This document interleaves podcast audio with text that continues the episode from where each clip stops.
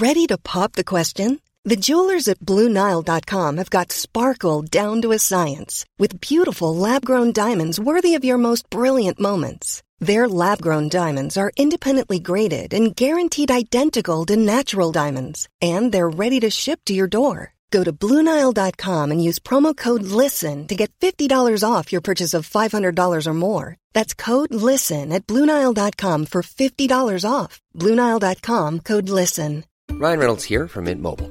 With the price of just about everything going up during inflation, we thought we'd bring our prices down. So to help us, we brought in a reverse auctioneer, which is apparently a thing. Mint Mobile unlimited premium wireless. Ready to get 30, 30, bit to get 30, bit to get 20, 20, 20, bit to get 20, 20, bit to get 15, 15, 15, 15 just 15 bucks a month.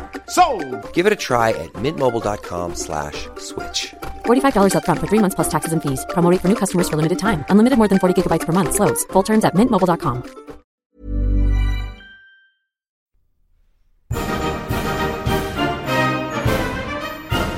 Many years ago, Riley Knight completed a degree in history. This proved to be a bad move, as it was absolutely useless for him. Until now, here's some half-assed history.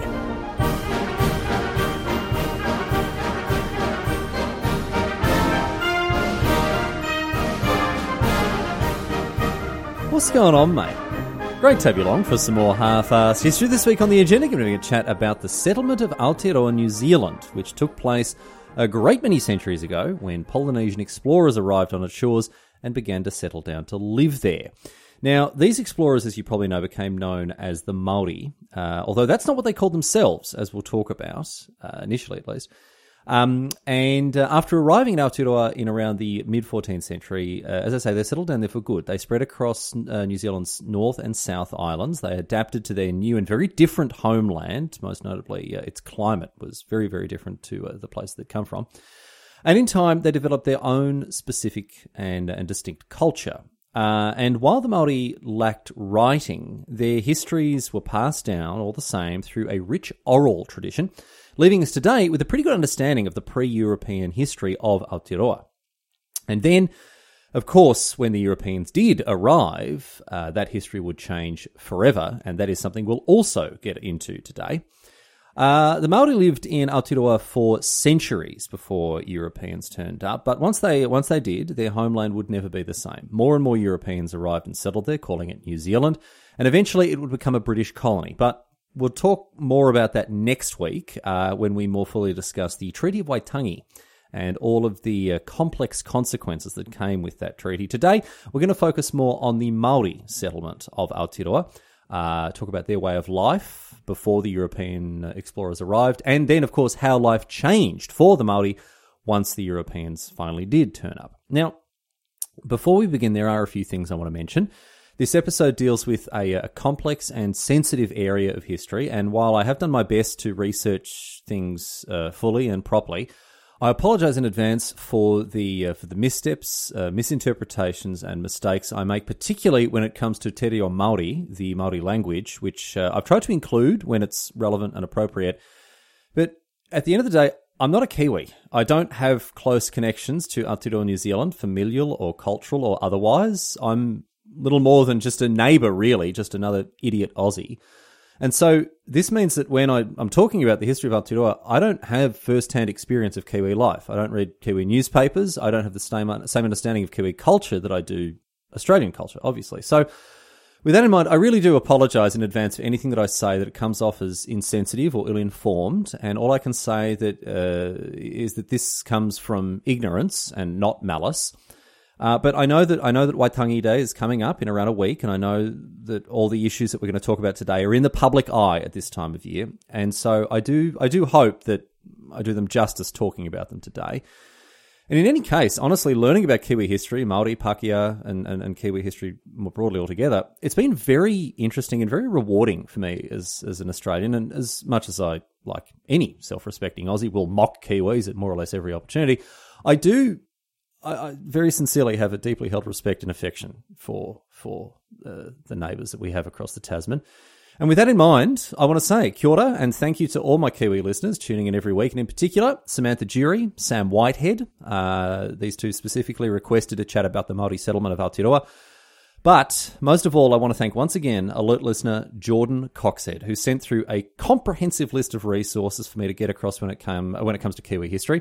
Uh, this episode, as well as next week's, uh, they really were, in, in a very real sense, brought to you by old mate Jordan, uh, as he enabled me to fully research them in a manner that that uh, well, quite honestly, uh, calls the name of the podcast into question. I, I hesitate to I hesitate to admit. Anyway. Let's get into it here. Let's get stuck into a bit of Kiwi history, talk about the settlement of Aotearoa, New Zealand. Off we go. We're going all the way back here. We're going all the way back to the mid 14th century, sometime around the year 1350 or so. And uh, it was around that time that the first human settlers arrived on the islands that would go on to become known as Aotearoa, New Zealand. Before this, these islands had been the last major land masses on the face of the planet to lack a permanent human population all the way through to the mid 14th century, no one was living on Aotearoa, New Zealand. It was just plants and animals. There, there, were birds, there were fish, there were bats, there were no land based mammals, interestingly, uh, and certainly no humans. Humans are relative newcomers uh, in, in you know, the broad sweep of history uh, to uh, to Aotearoa. And the first people to settle on Aotearoa were, as I say, the Maori, who it's thought descended from from explorers that uh, initially departed Taiwan thousands and thousands of years ago, around 2,500 BCE, so over 4,000 years ago.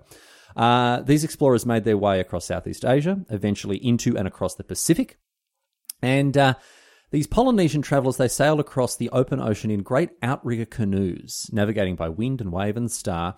And across the centuries, they spread out across the islands of the Pacific, across Indonesia, into the Philippines, uh, to Melanesia, from there to Fiji, Samoa, Tonga, across the uh, across the Pacific further onwards to the Cook Islands and Tahiti. Polynesians made it as far as Hawaii in the north and Rapa Nui Easter Island in the southeast. And at each of these islands that they stopped at, all the ones along the way, Fiji, Samoa, Tonga, all the all the islands we've talked about here, some number of them, some number of these migrants, they decided to settle and stay, while, of course, others moved on. And in this way, Polynesian cultures and languages, of course, shifted and evolved from island to island, from people to people, as time passed and they they the culture that they had brought to their islands slowly diverged and changed and, and adapted. But by around the year 900 CE, the Pacific had been more or less fully explored and settled, except for Aotearoa, New Zealand, which remain uninhabited by humans, as I say, until around the 14th century when Polynesian migrants finally ventured further south than ever before and came across what they named the land of the long white cloud, Aotearoa. Traditional Māori histories tell of the legendary explorer and navigator Kupe and his wife Kura Marotini, who left, uh, left an island called Hawaiki. We're not too sure where or what this island was, and they left uh, maybe to escape conflict there, or perhaps to hunt a colossal octopus, or maybe both. The stories vary depending on, on who's telling them. But Kupe and uh, Kura Marotini, they took with them the, the, people who wished to join them, and they sailed until they discovered what we now know to be the North Island of New Zealand. And the story goes that uh, as they approached, Kura Marotini uh, named the land by exclaiming, He Aotearoa, uh, which means a long white cloud, and Aotearoa has been the name that some Maori have used to refer to the land ever since. Uh, as for the name Maori, this is not what the Maori referred to themselves as before contact with Europeans in the outside world. Interestingly, interestingly, Maori in Te Reo Maori, the Maori language, it means normal or ordinary. And as there was no one with whom to compare themselves, these early inhabitants of Aotearoa, they didn't call themselves normal. They didn't call themselves ordinary. They didn't call themselves Maori. This term only uh, only came into use, as I say, after Europeans arrived in Aotearoa as a, uh, as a as a comparative term, as a term to uh, draw distinctions between the people who already lived there and, and the people who are now arriving from over the sea. Um, but sometimes uh, the original inhabitants of the land, the generations of people who lived in Aotearoa before European colonisation, uh, are referred to as the tangata whenua, which uh, translates as the people of the land. Now, this is a term that has a lot of different meanings. It can be used to describe uh, the Maori before they called themselves Maori, but then it's also still used today to to describe Maori broadly in, in the 21st century. There's a lot going on with this term tangata whenua. I don't fully understand all of its implications and, and nuances, but uh, I do know that in, in, in, many instances it's used to um, uh, to to refer to the Maori people before they were known as the the Maori, right? The original inhabitants of New Zealand. Anyway, In the wake of the arrival of, of Kupe and Kura Marotini, Aotearoa was settled permanently, and this established, as I say, the, the Maori civilization, which to begin with at least was principally focused on the northern part of the north of the North Island, but we'll, we'll talk more about that later on. Before we wrap up the story of Kupe altogether, um, it's worth asking the question, was this bloke actually a real person, or was he a figure of myth and legend? That remains somewhat uncertain. Um, he, he may have existed. It, it's, it's probable that he did. But uh, there are certainly all sorts of stories about him that uh, you know they've chopped and changed over the years across countless generational retellings and and do bear the hallmarks of, of myth and legend. But even if he is a a, a semi mythological, a semi legendary figure, there is reason to believe that that, that Kupe did exist uh, as a real historical person. Even if a lot of his exploits and uh, and a lot of the tales about him perhaps have uh, have more been the the product of again countless retellings over the generations. But uh, for the people who would go on to become known as the Maori uh, after their arrival in Aotearoa, uh, the very first humans to do so, they uh, they made the place their own, but faced uh, uh, all sorts of new challenges that they hadn't come across before as new arrivals. Aotearoa was very very different to the other Pacific islands that Polynesians had, had settled. For one, it was huge. And this might seem surprising because I think most people sort of conceptualize New Zealand as being quite a small nation, but there are a couple of things here. First of all, when you compare it with all of the other Polynesian islands that had been settled by uh, by explorers across the Pacific over the last over the last few centuries, Aotearoa is a lot bigger than than the tiny islands that dot the Pacific, but also Aotearoa is just a lot bigger than people realize. I think even today, people kind of forget how big New Zealand is, tucked away in the corner of most world maps, or sometimes left off them altogether. It's easy to forget that Aotearoa is bigger than the United Kingdom. It's not a very small country. Um, but another thing that it has uh, in common with the UK, incidentally, um, something that Maori had to learn to adapt to, was the climate. Because New Zealand is cold. It's cold and it's windy and it's rainy. It's very different to the sunny tropical islands of Polynesia. And as a result, it took a long time for the Maori to adjust their agricultural practices to suit the colder climate of their new home. They'd brought with them plants and seeds to, to, to cultivate crops, but it was very difficult to grow the, the sweet potatoes and the yams and the gourds that they were used to cultivating in their former homelands. Now, luckily for them at least, Aotearoa provided food in another form, uh, large and easily hunted game that had never encountered humans before and therefore was very straightforward to hunt and to eat. New Zealand didn't have any native land mammals. The only mammals native to New Zealand are bats and dolphins. There's nothing scurrying around on the ground. But the Maori, they had an abundance of birds and fish to eat, and most notably the moa, a huge flightless bird from the same family as the ostrich and the emu. Moa were enormous, three meters in height, 200 kilograms in, in weight, and there was good eating on those things. I'll tell you, too good, in fact. The the Tangata Whenua, they hunted the moa to extinction. The last moa died sometime in the in the mid 15th century, and in fact, it wasn't just the moa. The arrival of the Maori uh, was a, a, death sentence for many species of birds in Aotearoa. Ma- Maori hunters drove them to extinction within a, within a few hundred years as they adapted to their uh, to their new homeland. But by the stage that uh, they were beginning to run out of uh, of game like the moa, Maori had adapted their farming techniques to suit their new home, and so were, were pretty well set up for the long term, even if the moa that they'd munched their way through, you know, weren't. Um, the the Maori had also spread further and further south throughout the islands. I mentioned that uh, at the beginning, most of the Maori population was con- concentrated in the North Island and further in the northern part of the North Island. But more and more people spread south, uh, sailing across to the South Island, and in around 1500, and around the year 1500, even further, some of them even crossed the sea again to what we today call the Chatham Islands. And there, uh, these migrants they developed their own language, their own pacifist culture, and they became the Moriori. We'll uh, we'll come back to them in due course, so uh, keep them in your mind. Anyway, the Maori who moved to the South Island, they had a much much harder time when it came to farming and cultivation, given that the South Island is even colder and even more unforgiving than uh, than the North Island. South Island Maori were able to uh, they were able to cultivate uh, the the plants they brought in to a limited extent, but mainly they cultivated native plants for food in addition to their their hunting and their fishing. But again, as we've mentioned, the bulk of the Maori popu- population concentrated in the north of, of, the North Island, where the where the climate was the easiest to adapt to. And all in all, across uh, across both islands of Aotearoa, um, the Maori population it peaked at around 100,000 uh, p- people or so, or perhaps even more. Uh, to be honest, we're not 100% sure, but that's that's the rough estimate that we have. And as we begin now to talk about some of the uh, the, the, the social, the cultural aspects of of Maori history, I, I want to make a quick note here that it's not really possible to speak about the Maori as though they're one giant monolith, uh, all sharing the same culture and history and, and set of values, uh, dialects, so on.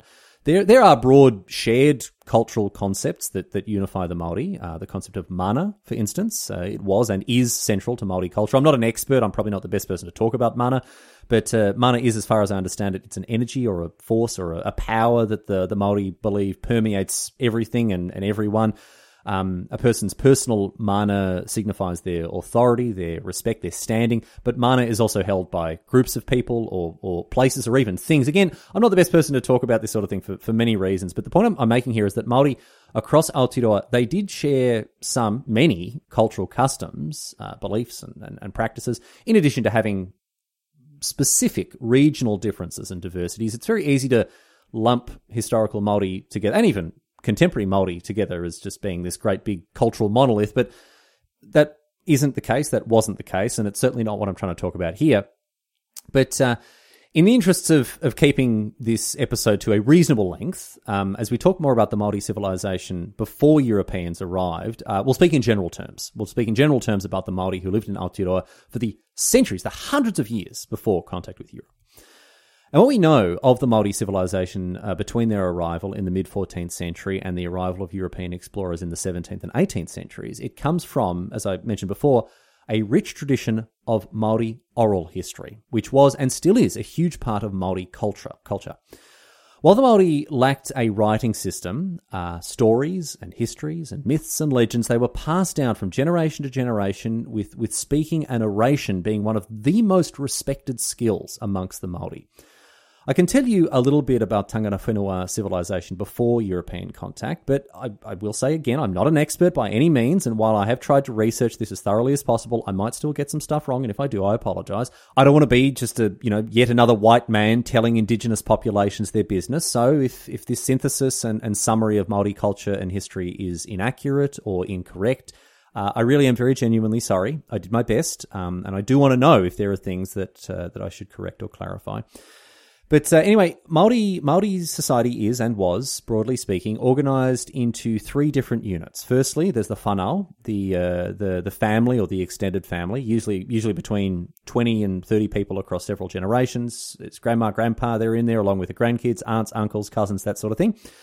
And uh, and multiple whanau, they make up a hapu, the uh, the tribe or, or, or, the clan. And as you can imagine, with how families work, it's uh, it's very possible to be a member member of multiple hapu, depending on the makeup of your of your whanau. Hapu uh, back in the day would uh, often consist of village like settlements, all linked with bonds of family and, and culture and history, and they would operate reasonably independently of one another, uh, with uh, with a chief at the helm.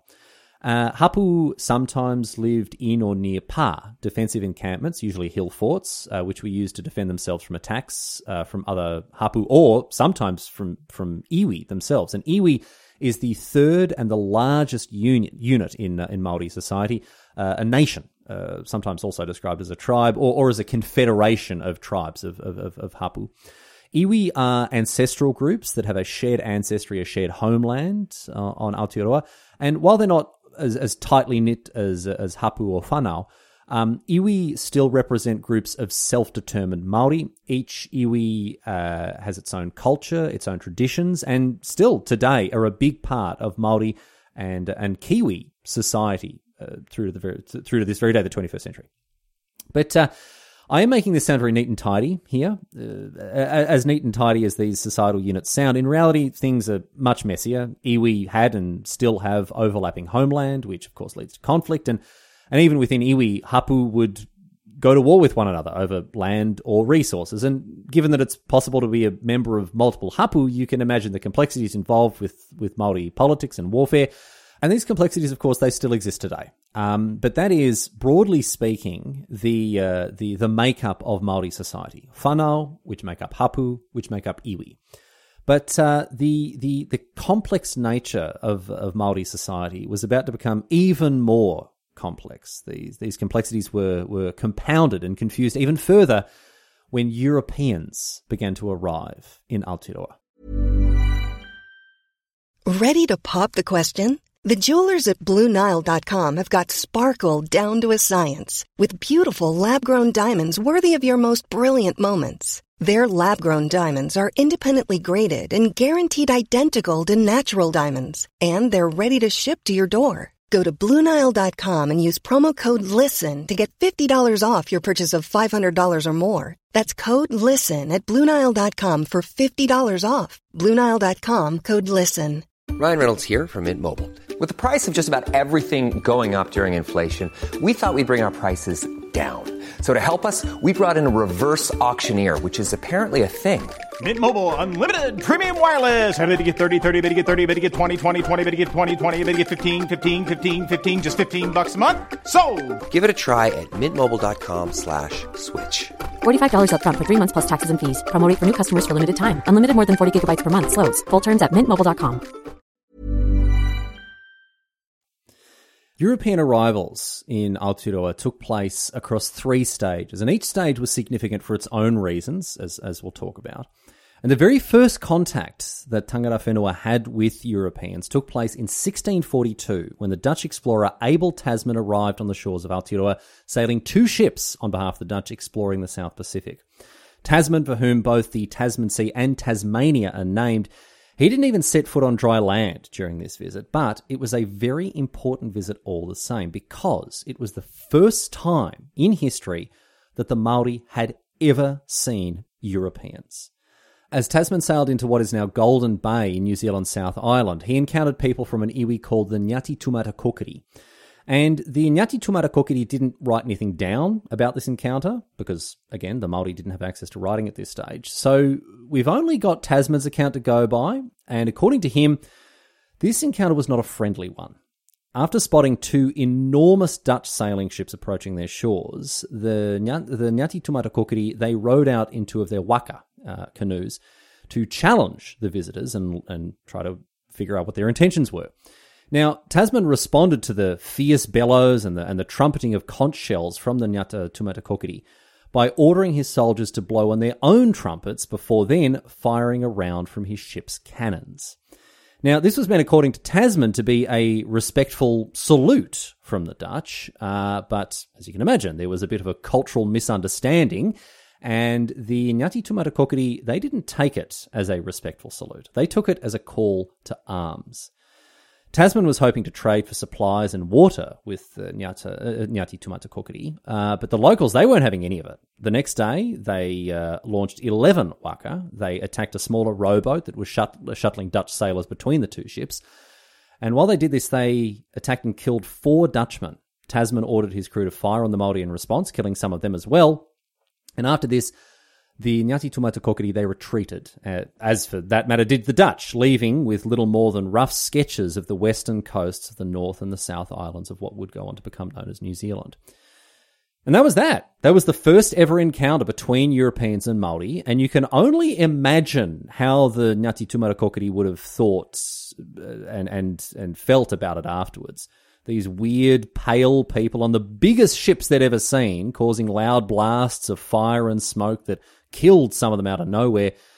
But the story of Tasman's visit didn't survive uh, in their oral history. So again, we've only got Tasman's account that he wrote about it later to, to go on. It was over a century after this before Europeans visited Aotearoa uh, again.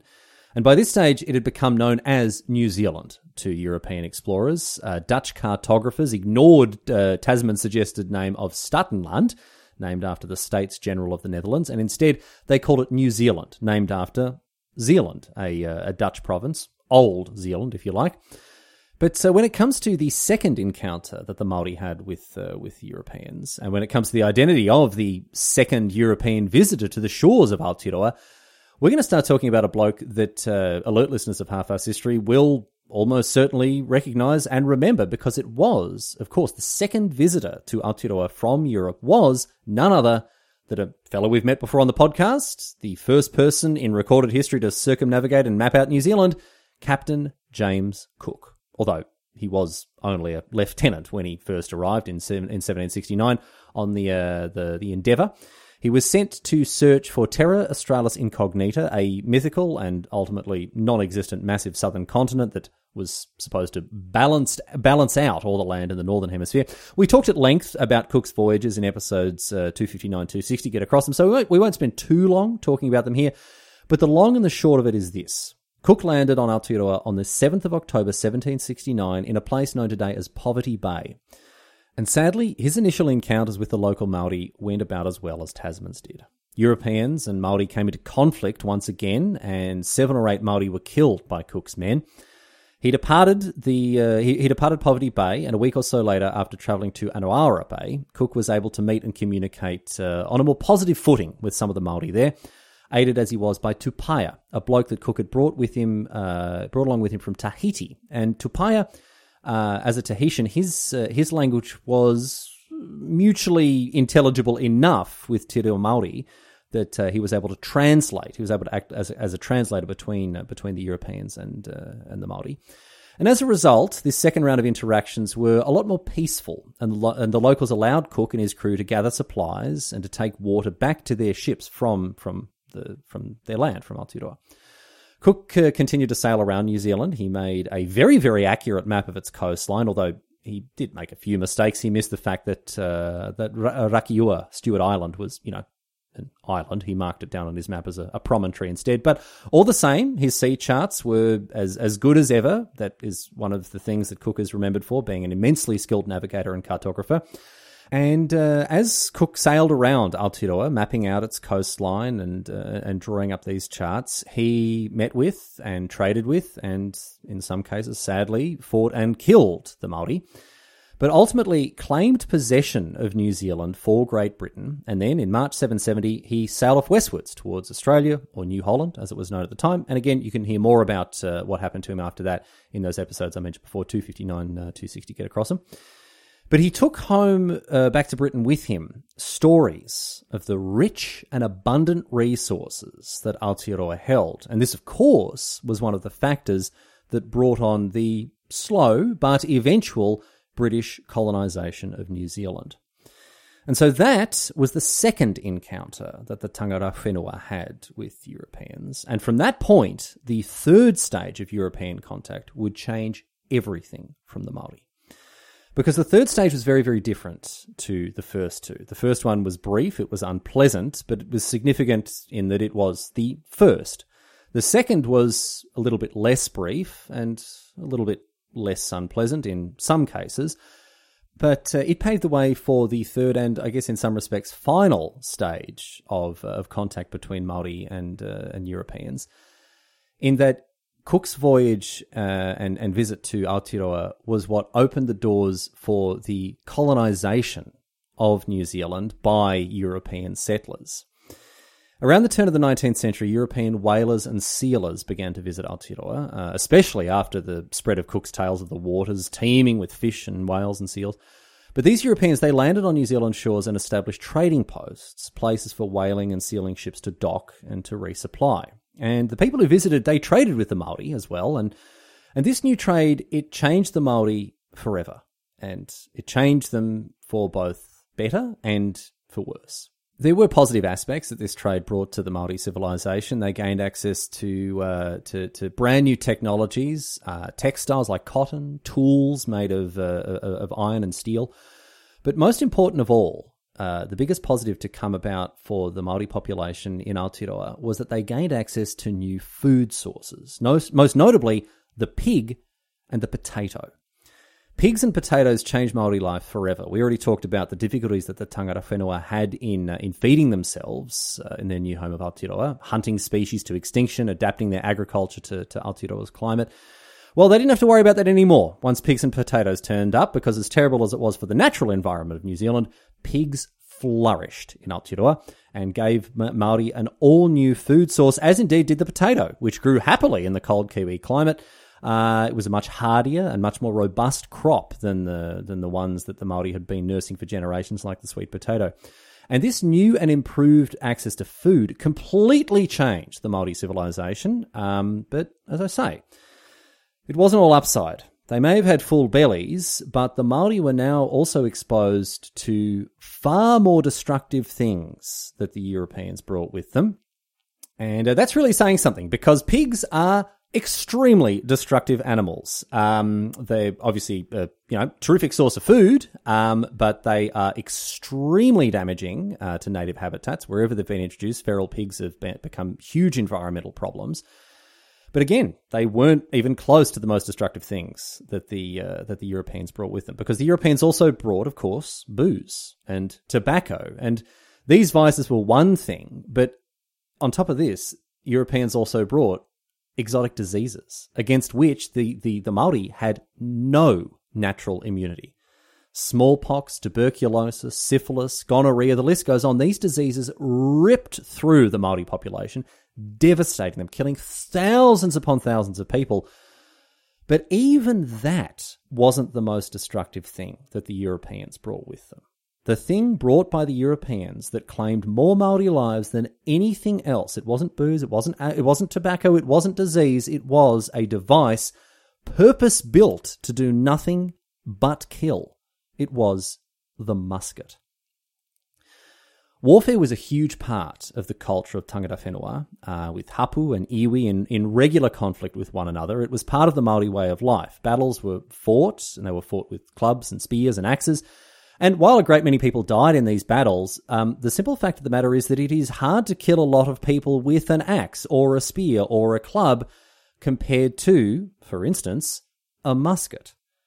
Muskets are a lot more effective at killing a lot more people, and when Maori started to get their hands on them for the first time, they used them to do just this kill more people than ever before. And this began a conflict known as the Musket Wars, where Maori iwi went to war with one another using muskets to great effect to kill each other on a scale that had never been seen before in Aotearoa.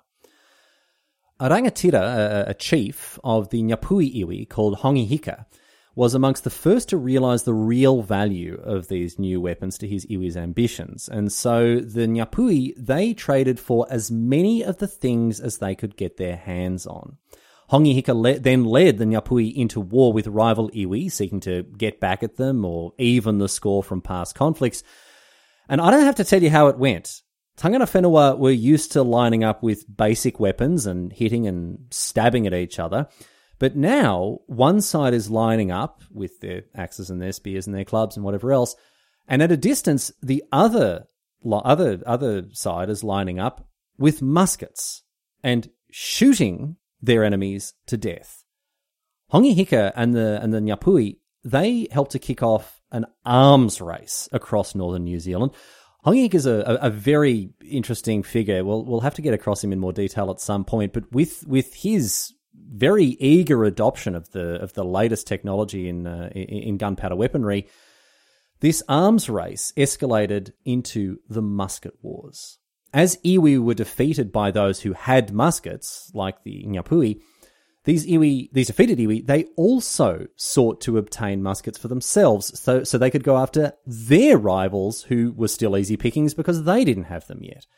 And so the musket wars saw muskets spread like wildfire across the iwi of northern Aotearoa, from north to south, generally speaking, until almost the entire North Island and much of the south saw musket-armed tangata whenua fighting against one another. Now, again, culturally speaking, iwi fighting one another was a, a, part of the Maori way of life, but it had never been done in this way, and the musket wars meant that the Maori would never be the same again. There was bloodshed and destruction on an unprecedented scale, and tens upon thousands of Maori died as a result of the introduction of the musket. But it wasn't just the Maori who died.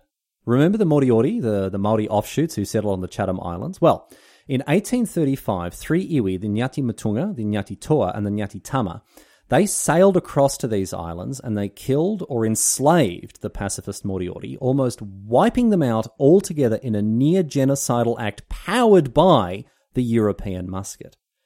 The Moriori didn't even attempt to defend themselves. They were so committed to their pacifist lifestyles.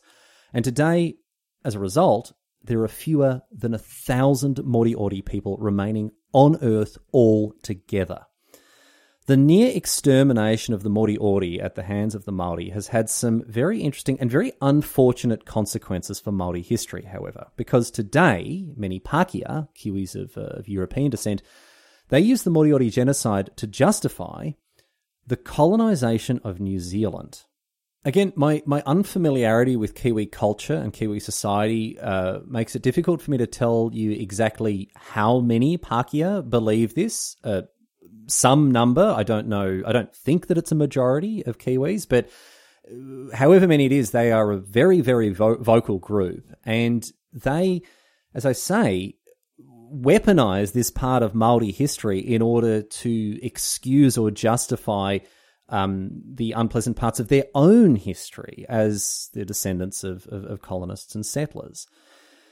These Pakeha, they say that, well, if the Maori can act as vicious, murdering invaders in, in, in their genocide of the, of the Moriori, what was wrong with the fact that we did it then? I, I, can't do the mental gymnastics required to understand this as just as a justification for the colonization, the exploitation, and the murder of Aotearoa's indigenous people. It is not okay for the Maori to have invaded, attacked, and killed the Moriori. I'm not debating that point. I'm in agreement with these people on that point. But the fact that the Maori did this does not then make it okay for Europeans to do it to them. It is an awful justification. Like any whataboutism, it is just a confession. And I'm not defending the Ngati Mutunga, the, the Ngati Toa, and the Ngati, and the Ngati Tama for the near extermination of the Moriori. I condemn this genocide in the strongest possible terms, but I also condemn, as I say, the colonization, the exploitation, and the murder of the Maori as well. History is messy. It's not black and white. And, and mindless political tribalism gets us nowhere in attempting to unravel issues like these, especially when it comes to nations that have a colonial past. Australia is one of these nations, and, and I've seen I see every day the the, the legacy of, of our colonial history, and I see the, the the divisions that are sown by this us versus them mentality when it comes to trying to grapple with the, the darker parts of our history. So if you are, are listening as one of those Pakeha who who for whatever reason believes that the Moriori genocide has a strong relevance when it comes to things like the European colonization of New Zealand, the Treaty of Waitangi, the, the, the New Zealand Wars, and, and all of the other difficult parts of Kiwi history. If you really do believe that, I invite you to ask yourself why? Why is this something that you keep bringing up? Why is it something that's presented as an excuse or a justification for British imperialism in Aotearoa? Is it actually relevant? Or is it just easier to bury your head in the sand and claim, oh, well, they started it like a misbehaving school kid? I also come from a nation that has has had more of its fair share of issues with colonization and the mistreatment and murder of indigenous people. And I know, as a descendant of the colonial oppressors, that it is very difficult to accept the truth that you are the beneficiary of an oppressive political system that has at best systematically disenfranchised people, and at worst, at worst simply murdered them. But I want you to think about this.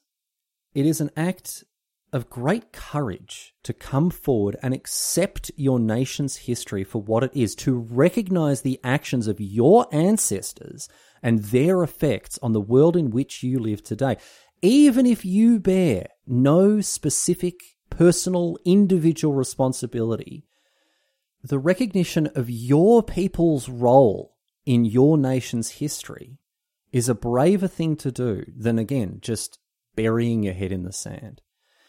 Now, this might sound like I'm trying to say that the descendants of settlers like me are somehow also victims of colonization. We're not. That's not my point. My point is this the world gains nothing when we ignore the lessons that history is attempting to teach us. And the lesson of the Moriori genocide should not be that it was somehow then okay to mistreat and murder the Maori just because they mistreated and murdered the Moriori.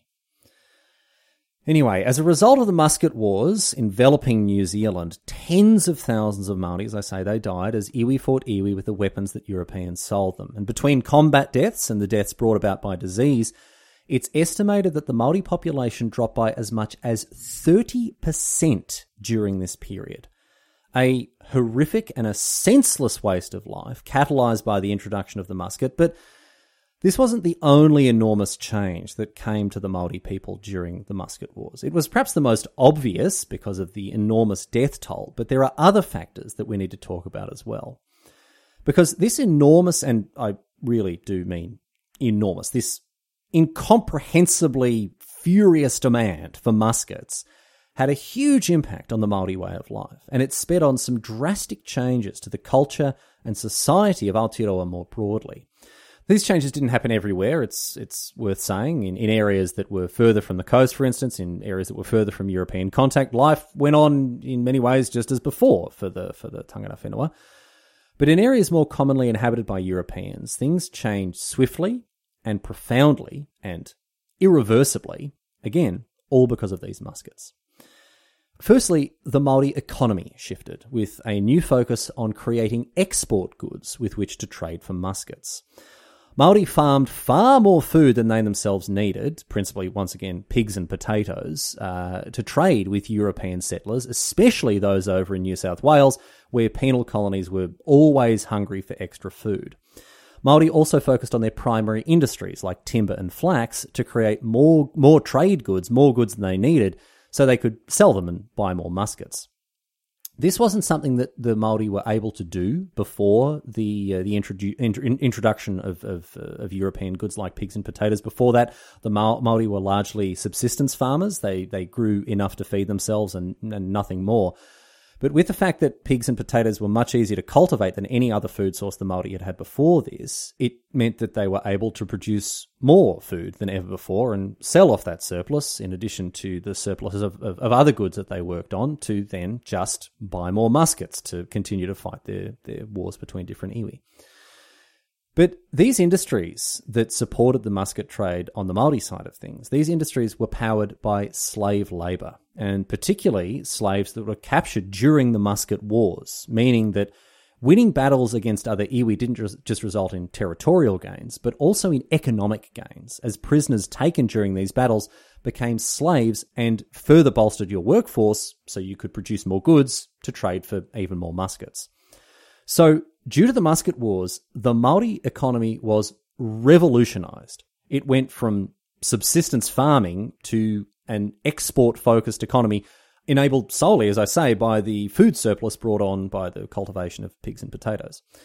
Additionally, it wasn't just economic changes that the Maori underwent. The social and cultural makeup of Maori settlements changed as they actively started to encourage Europeans to come and live amongst them.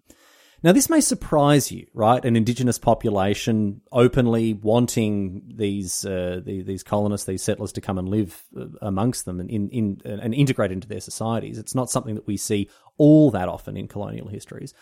But the Maori had a very, very good reason for wanting uh, Pakeha to be to be part of their uh, of, of their settlements because Europeans had a much much easier time accessing and trading for muskets. So Maori wanted them around to essentially negotiate with traders on their behalf, behalf, act as middlemen, gain the better prices that were always offered to Europeans rather than to Maori. And I'll tell you this, there were plenty of Europeans who didn't mind the idea of settling down and integrating themselves into Maori society. Uh, there were sailors who had had enough of life on sea, jumped ship, and disappeared into, into Maori civilization. There were uh, escaped convicts from Australia who were very keen to start new lives as, as far away as they could from British authority. But most important of all were a group of people that were very, very keen to ingratiate themselves amongst the Maori for a different reason altogether the Christian missionaries. In 1814, Anglican missionaries began to travel to New Zealand, attempting to spread Christianity amongst the Maori and, in their view, civilize them. Now, some Maori converted to Christianity, some didn't, but the reason that these missionaries were popular wasn't necessarily the good news they were bringing with them. It was because, again, having Europeans around made it much easier to trade with other Europeans, mainly for muskets, than it would have been otherwise. And as a result, generally speaking, missionaries were accepted into many Maori societies for uh, pragmatic reasons, in many cases, rather than religious ones. Additionally, and very importantly, uh, quite aside from their religious mes- messages, um, these Christian missionaries also brought literacy to the Maori, with some Maori, like the bloke I mentioned before, Hongi Hika, extremely keen to establish a Maori alphabet and dictionary.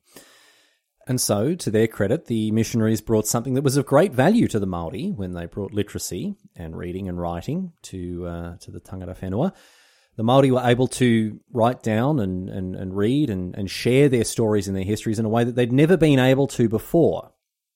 But it wasn't all positive when it came to the missionaries, because in addition to them enabling the musket trade and bringing more muskets than ever before into the hands of, uh, of, of Maori so they could go and kill each other, Christian missionaries also brought the usual bag of tricks that would invariably be used against indigenous populations everywhere, principally cultural suppression and erasure.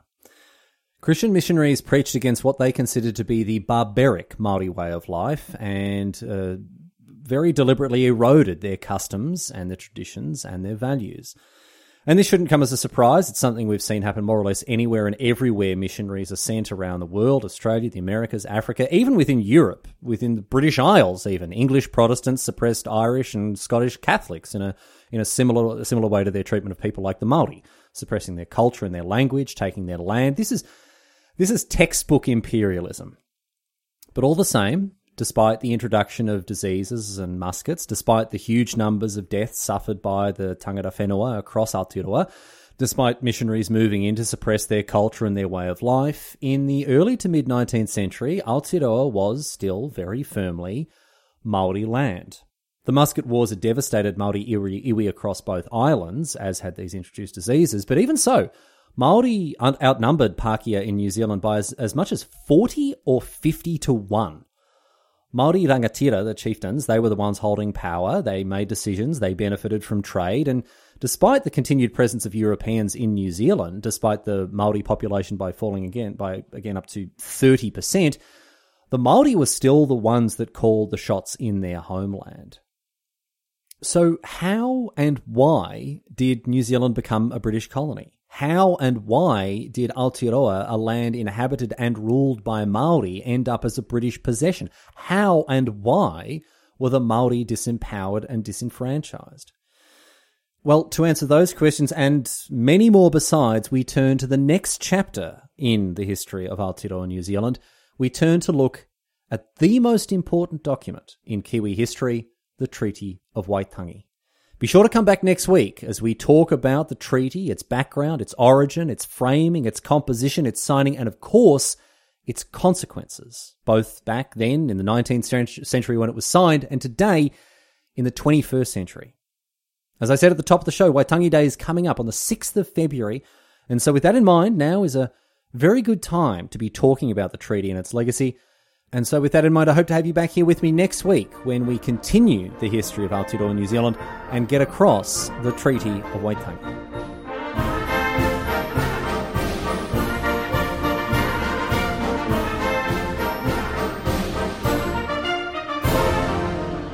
But that's it. That's all she wrote today, sports fans. That is the story of the settlement of Aotearoa, New Zealand. And uh, it's a story that, of course, we haven't finished, as I say, back next week as we talk about the Treaty of Waitangi and uh, and its monumental importance in in Kiwi history. But I do hope you enjoyed um, this chapter of Kiwi history, and I do hope that I did a uh, decent enough job of getting across it. Uh, I, I, will confess to a certain level of nervousness in addressing this topic. Um, I did take the requests to talk about the more serious aspects of uh, of Kiwi history uh, very well se- seriously, and uh, I hope I've done a decent job. This was this was not half-ass history, I will tell you that. This was much closer to full-ass history than the, the podcast usually is, and um, I, I, hope I've acquitted myself very well. Uh, I hope I've done a decent job. I hope I've represented the history of uh, of, uh, of, of my neighbours to the east uh, in, in in the best way that I could.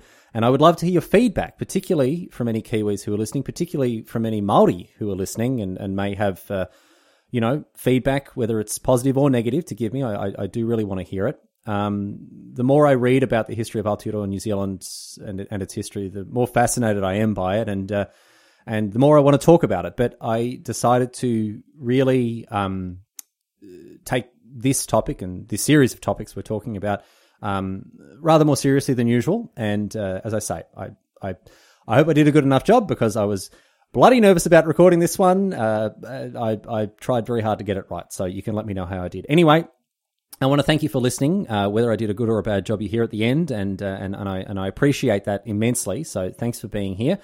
Um, once again, I want to thank all of the Kiwis who have uh, who have been in touch and uh, and requested topics from their history. I'll, I'll, be doing plenty more in the in, in the future. It's, we're not just going to wrap things up after next week with the Treaty of Waitangi. That we there'll be lots more Kiwi history down the down the road because I know I know how many Kiwis listen, and, and you're all immensely valued listeners of the show. As, as deeply un-Australian as it is for me to say this and be so convivial uh, with uh, with Kiwis across the ditch. But look, it's not just the Kiwis who I appreciate listening, it's everyone, old listeners and new listeners alike. It, it really is, as I say every week, great to have you along. And uh, I want to thank the people who are supporting me specifically on Patreon, uh, people who are joining up for access to uh, all sorts of behind the scenes stuff, uncut episodes, show notes, uh, early access, ad free listening, all sorts. Uh, this week we've had uh, a fine haul of, of Patreon members signing up. We've had Phoebe Cox, Lucy, Antonio Rocha Pinto, Kathy Griffin, and Jord Merrick, who signed up at the highest tier. Jord will be receiving uh, the full bevy of exclusive Patreon only merch, uh, assuming, of course, that Jord sticks around for the three months that it takes to uh, to snag this sort of stuff. If you want to join their exalted ranks, patreon.com slash half history. It'd be great to uh, to to have you join uh, join the Patreon and, and, and gain access to all the stuff that I talked about. But even if you don't, my appreciation uh, is not lessened for you listening in uh, as you do every week. Thank you for being part of Half Ass History. Tell your friends, tell your enemies, tell people about whom you feel largely ambivalent. And uh, for the Kiwis out there, if, at this time of year, as I'm sure, I mean, every end of January every year, the debate flares up in Australia about our colonial past and our, and our, relationship with our history. I have to imagine the same thing happens uh, in in Aotearoa when it comes to you know the time around Waitangi Day. So if you've got people in your life who perhaps could benefit from learning a thing or two about Kiwi history, well, maybe send this episode their way. As insufferable as it must be for, you know, to be hearing this, this stuff from an Australian and having an Australian teach them their business, maybe it will uh, help them open their eyes to some of the realities of the of the history of, of, of, your country. And again, that's assuming that I actually did a decent job in representing that history, which is another matter entirely. So we'll see how we go. Anyway, Back next week, of course, um, with the history of the Treaty of Waitangi. So I'm hoping to have your company then. But until then, leaving you with a question uh, posed on Reddit. This one comes to us from Rusty Cougar Mama, which is quite a journey to go on in terms of Reddit usernames. and a Rusty Cougar Mama wants to know at what point does a kiwi hatch from the fruit and become the bird?